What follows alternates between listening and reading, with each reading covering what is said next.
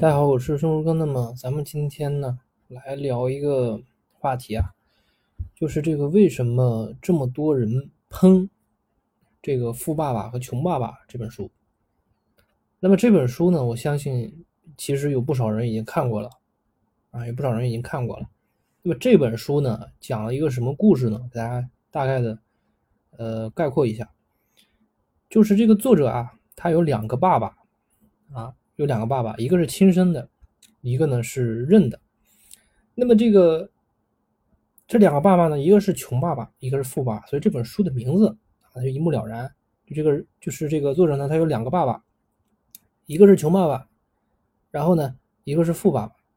那么作者呢就通过对比他们两个人之间的各种各样的不同点来。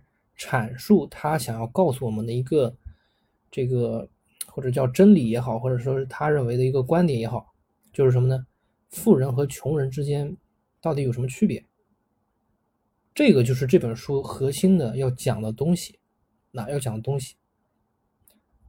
那么这本书呢，它其实也经历了一个历史过程啊，也经历了一个历史过程，就是什么呢？就是从追捧到批判。追捧大家很好理解啊，就是。这本书呢，他在对比这两个爸爸啊之间的区别的过程中呢，告诉了我们一些真相啊。富人是怎么思考问题的？他在认知上有什么样的差别？打开了啊，其实就是打开了你的一些认知上的一些空白的地方。那么批判的原因呢，其实也很简单，就是呢，很多人觉得他是一个骗子。觉得他是一个骗子，觉得这本书呢，就是讲了一个啊，讲了一个鸡汤。那么最近的这个新闻，应该不是最近的新闻，应该是前几年的新闻了。就是说他是一个失败者，为什么呢？他好像是投资失败了啊，投资失败了，所以呢，大家觉得他是一个骗子啊。这个人本身就是一个失败者，所以他呢，就是他的观点就是错的。暂且我们先不论他是否啊，就真的说是因为这个呃投资失败啊，他就是一个失败者。就我们这个社会啊，他好像给我们一个一个一个观点吧，就是觉得好像说一个失败者啊，他的经验就是错的，就是一个成功者啊，他不管说什么都是对的啊。这一点呢，我觉得，我觉得，我觉得有问题。其实不管说是成功的人也好，失败的人也好，他们两个人呢都有我们可以学习的地方。成功的人他自然有成功的经验，那么失败的人他自然也有失败的经验。所以哪一面我们都应该学习，就是辩证的看待啊，不是说一个人他成功了，他就是什么都是对的啊，一个人失败他就没有做的。好的地方，这个观点是不对的，应该辩证的去看这样的一个问题。这个是第一点。第二点呢，就是我们来简单的说一说啊，我的一些态度，就是说这本书到底对我们好处多还是坏处多？我觉得呢是好的一面多一点。那么这本书呢，它主要呢就是给我们讲述了罗伯特清崎他关于。从他的视角看到的他的穷爸爸和富爸爸，或者叫他所认为的啊穷人和富人，他不同的一面，不同的一面。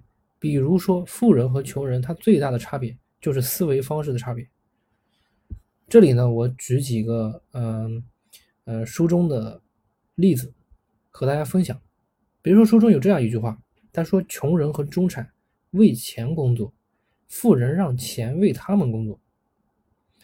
这句话呢，我给大家简单的翻译一下，就是穷人和中产，他是通过出卖自己的劳动力来换取收入。简单来说就是工资嘛，对吧？每个月收取固定的工资，这个就是他的收入。而富人呢，他不是这么干的，他是通过资产来获取收入。这里呢，我针对资产啊，给大家来解释一下。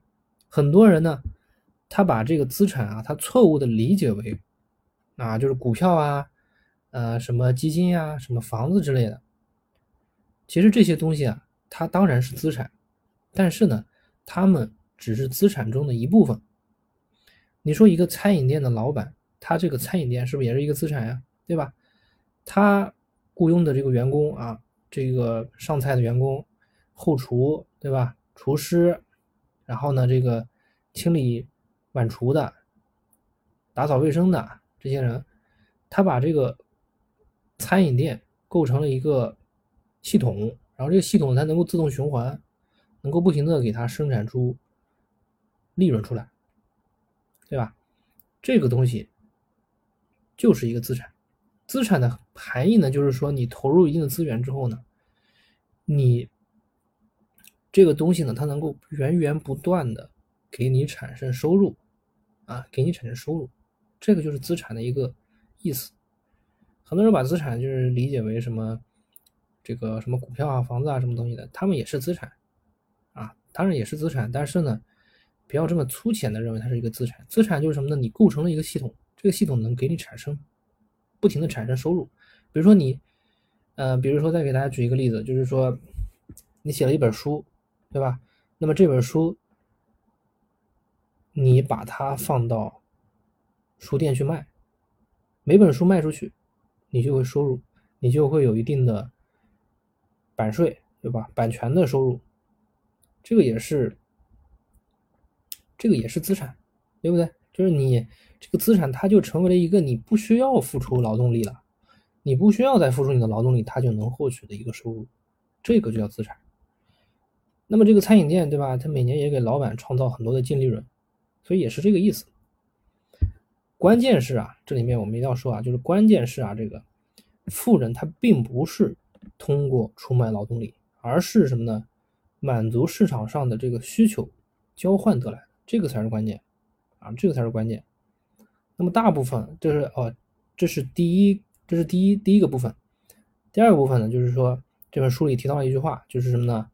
大部分人从来不赢，是因为他们太害怕失去。这个是学校教育的一个大误区。那么这句话什么意思呢？啊，这句话很多人听起来可能就感觉在胡说八道。你这说的不就是鸡汤吗？对吧？你这说的就是不就是鸡汤吗？但是呢，它其实也确实是揭露了一个现实，其实大部分人确实是这样的一个状态，就太害怕失去，确实太害怕失去，做什么事儿都是畏手畏脚，就算机会来临也是畏手畏脚，他抓不住这样的机会，没有没有抓不抓不住那些好机会的这个能力。我说这句话的时候呢，肯定有很多人会反驳我说，没看见那个。啊，很多人他这个太过冒进什么东西的啊，最后失败了。其实他没有想明白一个问题：你做任何事儿都是有风险的，关键是什么呢？关键是你控制风险的能力啊，你对这件事情的把握程度啊。很多人说你像投资股票的时候，对吧？很多人说你呃，这个投资股票啊，有有什么什么包赚的？为什么会有人相信这么一个东西？他不愿意承担风险，所以他就觉得这个东西，他就他就容易相信这些东西，容易相信这些骗局。任何东西，你凡是能够带来超额收益，都是有风险的，这是这是肯定的。所以你，所以你如果说你想要获取一些更高的收益，你肯定是要存，肯定是要承担风险的。你承担的责任越大，你的其实某种程度上，你影响的人越多，你的收入也会越高。就是这个道理。那么，这个我觉得是，嗯，给大家讲的这个好的一面，就是罗伯特清崎呢给我们介绍了这个他看到的这个富人和穷人不同的一面，最大的差别就是思维方式的差别。这个我觉得是这本书的核心点啊，这本书的核心点。那么不好的一面呢，就是说大部分人呢可能就是没有理解他的意思，就是感觉。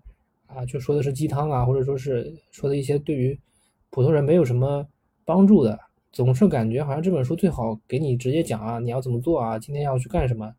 他给你讲的只是一个理念，啊，给你讲的只是一个理念。所以如果说你没有理解它，你就很容易把它理解为，你不就是教教人要去创业吗？不就是要那个吗？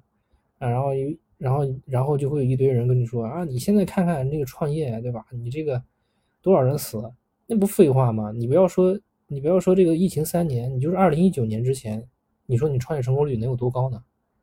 那没办法呀，你你想要你想要承担，你想要获取更多的收入，你想要承担更大的责任，那就没有办法，你肯定你就肯定得是拥有自己的业务啊，肯定是得这样。所以他这本书呢，他其实首先呢，一个就是介绍了一个理念，其次呢，他其实也是在循序渐进的告诉你一些道理。比如说他这本书里面呢，给你介绍了这个，呃，富爸爸，呃，这个不是，这个罗伯特清崎他和这个他的搭档啊，应该说是好朋友，他两个人做了一个，呃，小小的一个创业的一个项目，就是什么呢？把那个便利店的这个已经被撕毁的这个，就是已经是废弃的或者说过时的这些小人书啊，收集起来，然后呢，开成一个在线阅读的一个图书馆，对吧？然后小朋友来看，看的时候呢，比如说一个小时收，嗯，比如说是五美分，对吧？然后呢，看完之后呢，就把它归还过去，可以可以在这段时间呢，可以不。不停的去换新的去看，这个其实它就是通过什么了？这个其实就是在通过满足市场的需求，然后呢来收获金钱，这个这么一个最基本的一个商业的常识。所以它呢其实也是在告诉，比如说就这么一个很简单的一个小项目，它其实也是在告诉我们一些道理啊，就是要慢慢积累的一个过程，最后呢抓住抓住能够看懂一些大的机会。那么这个呢，就是我要今天来跟大家分享的啊，为什么这么多人来喷啊《富爸爸和穷爸爸》这本书？好，那么这期节目呢，咱们就讲到这里，咱们下期节目再见。